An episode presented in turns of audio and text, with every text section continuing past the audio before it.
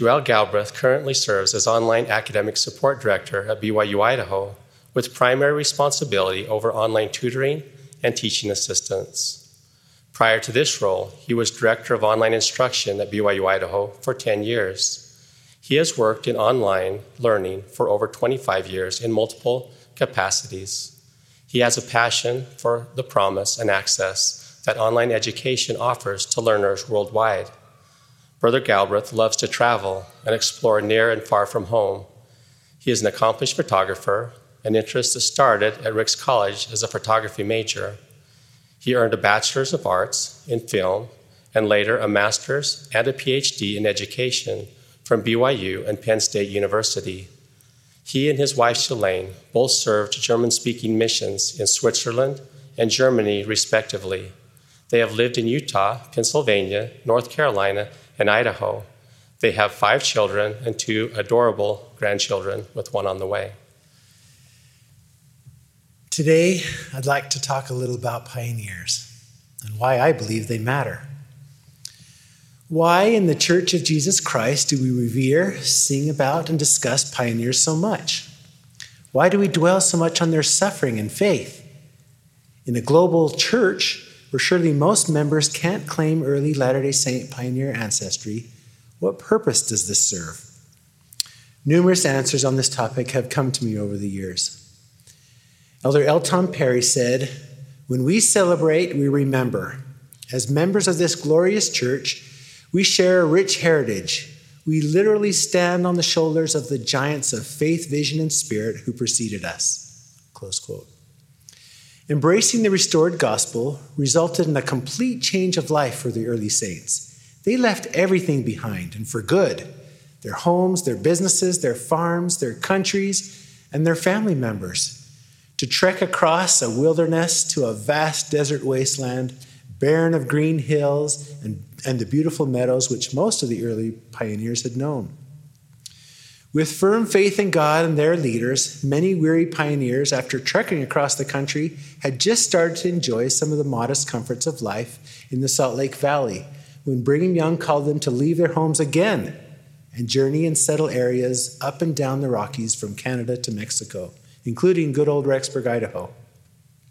An ancestor of mine on my dad's side, Christopher Layton, who had participated in the Long Mormon Battalion march to California, was one of the pioneers sent to establish new settlements in Nevada, Arizona, and Utah. As I've read his history, I'm in awe at his faith and obedience. Each time it seemed he approached finishing an assignment like a large two story trading post, a home, and a large cattle ranch, or or planting vast uh, fruit orchards, he was called to do it all over again somewhere else. From the records we have, it looks like he just accepted the new assignments with little complaint or protest. My mother is a first generation member of the church and also a pioneer I honor. She joined the church as an adult in Europe. Her mother would eventually join the Church of Jesus Christ, but her father never did in this life. He did, however, instill in my mother an inquisitive mind and loyalty to her convictions. Her life is an example to her family of studying the gospel meticulously and of following the prophet. She is a pioneer who is leaving a legacy of faith for her posterity to follow. In fact, she's leaving a 20 volume and counting legacy of personal and family journals chronicling her faith filled journey in life. As a convert with no Latter day Saint pioneer ancestors, how does she connect with the faith of those early pioneers? Elder Uchtdorf, or Elder Dieter F. Uchtdorf, um, similarly has no Latter day Saint ancestry and responded to this question by saying, quote, None were among those who lived in Nauvoo or winter quarters, and none made the journey across the plains. But as a member of the church, I claim with gratitude and pride this pioneer legacy as my own. Close quote. In this week's devotional discussion board, I asked people to share examples of spiritual pioneers in their lives and how they were influenced by these pioneers. Tuali Camille Dezo shared this great example. Our own pioneer is my father. It is because of him that we have known the restored gospel. By his rigor and his example, the whole family is a member of the church. We have all been and are blessed by this gospel. We are all married, endowed, and sealed in the holy temple in Accra, Ghana. We live happily with our families, and the whole big family is united.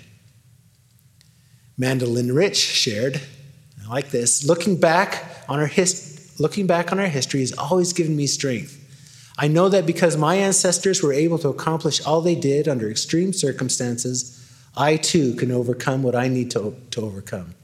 I think that sometimes we in today's church take for granted what the efforts of the pioneers did for us. Close quote. These examples and many more shared in the discussion board emphasized the great impact that pioneers can have on our lives and the potential impact that each one of us can have on our future families and those around us.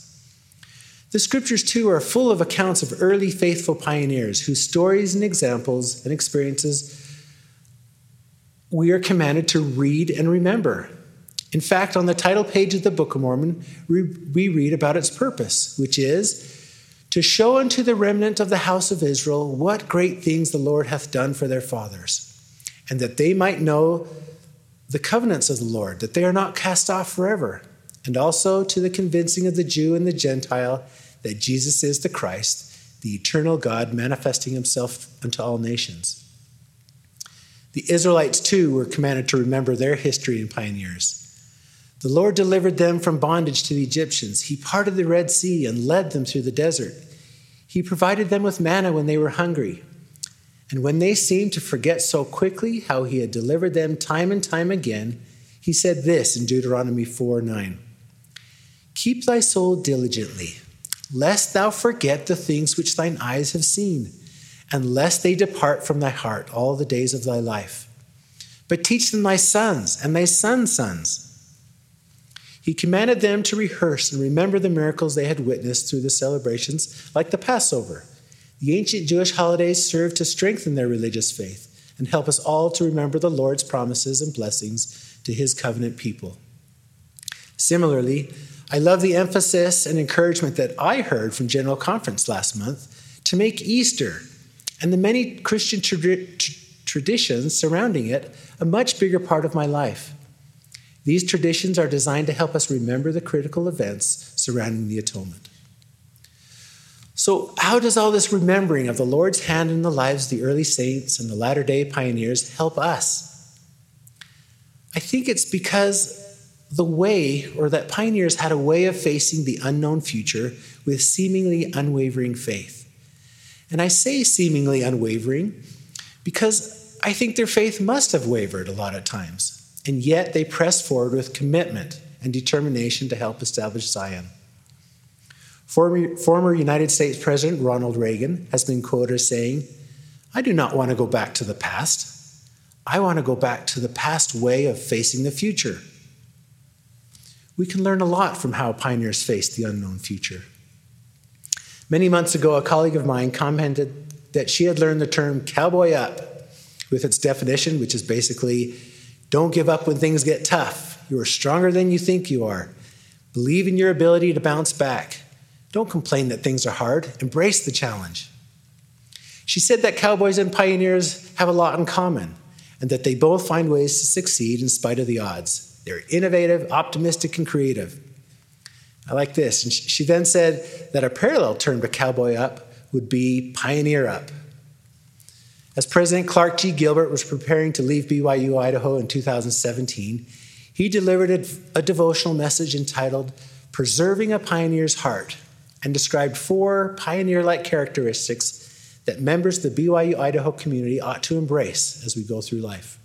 First, a spirit of frugality the innovation, flexibility, and deep reliance on the Lord, which are required to accomplish His work, are generated as we embrace a spirit of frugality.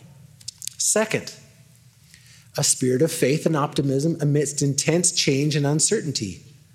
The Lord does His work on the frontier, so if we stay unchanged in safe territory, we will not be able to fully engage in the Lord's work.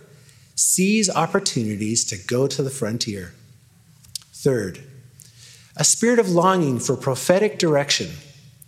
The world's pioneers often came to the frontier for adventure, wealth, and ambition, but the Lord's pioneers have always sought to do the Lord's will and move forward under, under the direction of a prophet. And fourth, a spirit of sacrifice. What sacrifice means to, is different for all of us, and only you and the Lord know how you are sacrificing. We and our families will be blessed as we sacrifice in the work of the Lord.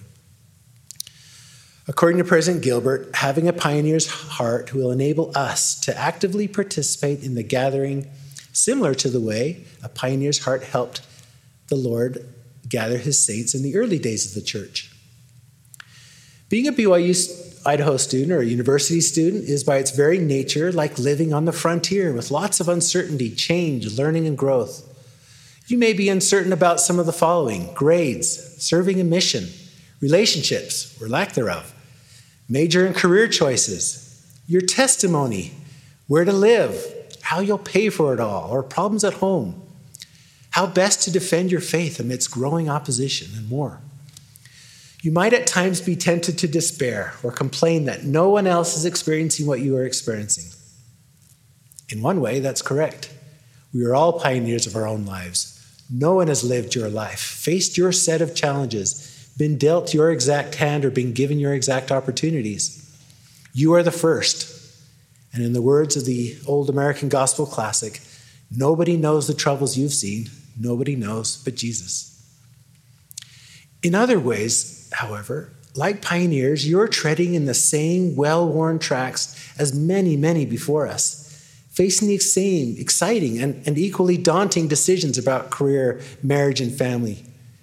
You are also facing many of the same temptations, illness, and weaknesses that just come with being mortal, and facing the same challenges to your testimony that others have before you have faced. If you find yourself anxious about the realities of frontier life, I hope you'll gain some comfort from knowing that others have successfully and faithfully blazed a similar trail. I have been there. Many of the older adults in this large auditorium have been there, and through similar college experiences, with all its stresses about relationships, grades, finances, and jobs. Many older adults in this auditorium can probably relate somewhat to the experience I had of coming back to Rexburg and BYU Idaho after 23 years being away. Oh, sure, the school had a new name, but there were, but there were the same, very same apartments I used to live in, even possibly with the same furniture and the same kitchen cabinets with embedded BBs. Hopefully, not the same carpet. Some things have oddly not changed one bit since I was there way back when. Please don't misunderstand, though. I don't say this to minimize your real challenges. I have my Ricks College journal to prove how challenging I felt some things were back then. But instead, I say this to emphasize that pioneers and many faithful souls who have gone before us show us too that we show us that we too can take courage and work through tough things and life's many challenges. More importantly, I hope you'll understand that we've had to turn to the Lord in full faith many times in our lives, and by doing so, found the strength to push forward in a spirit of frugality, faith, optimism, obedience, and sacrifice. In other words, we've learned and need to keep on learning to pioneer up. Perhaps nowhere is it most important or more important to pioneer up than matters related to keeping our baptismal and temple covenants. On our pioneer journey through life, we face endless and enticing off ramps off the straight and narrow way. This happened literally and figuratively to some pioneers too.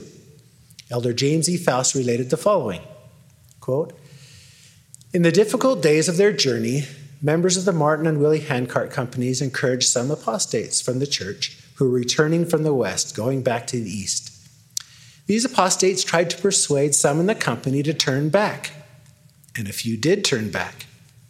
But the great majority of these pioneers went forth or went forward to a heroic achievement in this life and to eternal life in the life hereafter. Close quote. Nephi's account of his father Lehi's vision in the Book of Mormon describes the journey and challenges of our day very well. First Nephi 8 we read, And behold, I held a rod of iron, and it extended along the bank of the river and led to a tree by which I stood. And I also beheld, it a, beheld a straight and narrow path, which came along by the rod of iron, even to the tree by which I stood. And I saw numberless concourses of people, many of whom were pressing forward that they might obtain the path which led to the tree by which I stood. And it came to pass that they did come forth and commence in the path which led to the tree. Lehi goes on to describe great mists of darkness and people in a great and spacious building in the attitude of mocking and pointing their fingers towards those on the path and at the tree. This caused some to wander off into strange roads or get lost or drowned. Lehi also describes other multitudes pressing forward, and they came and caught hold of the end of the rod of iron. And they did press their way forward, continually holding fast to the iron rod, to the rod of iron, until they came forth and fell and partook of the fruit of the tree. I love what Lehi says next about this group's reaction to the world's scoffing and scorn. But we heeded them not. The pioneers before us fixed their sights on on Zion, both literally in the Salt Lake Valley and figuratively, following the prophets and dwelling in righteousness with the saints in one heart and one mind. We too must now and repeatedly decide to pioneer up and fix our sights on Zion, literally, wherever in the world we settle with the saints, and figuratively, decide now to be active, faithful participants in Zion followers of Christ who cling to their covenants and hold fast to the scriptures and words of the living prophets. Straight is the gate, Jesus taught in the Sermon on the Mount, and narrow is the way which leadeth to life, and few, the be, few there be that find it. Jesus also taught that wide is the gate and broad is the way that leadeth to destruction, and many there be which go in thereat. I think we learn here that we should not be surprised when some, even close friends and family, exercise their agency to leave the narrow covenant path. But like Brother Eric Embry taught us powerfully last week, we can be the lifeguards within our sphere of influence. We can watch for the real signs of drowning and reach out early to help struggling roommates, friends, or family. They may just need to lean on our faith for a spell as they lay hold again to the iron rod. Whether or not they choose to accept our outstretched hands, we must respect their agency and love them as Christ does. A final thought that, that came to me as I prepared this message is the debt of gratitude we owe pioneers in our lives, be they our parents, friends, relatives, or early saints, for their faith and faithfulness.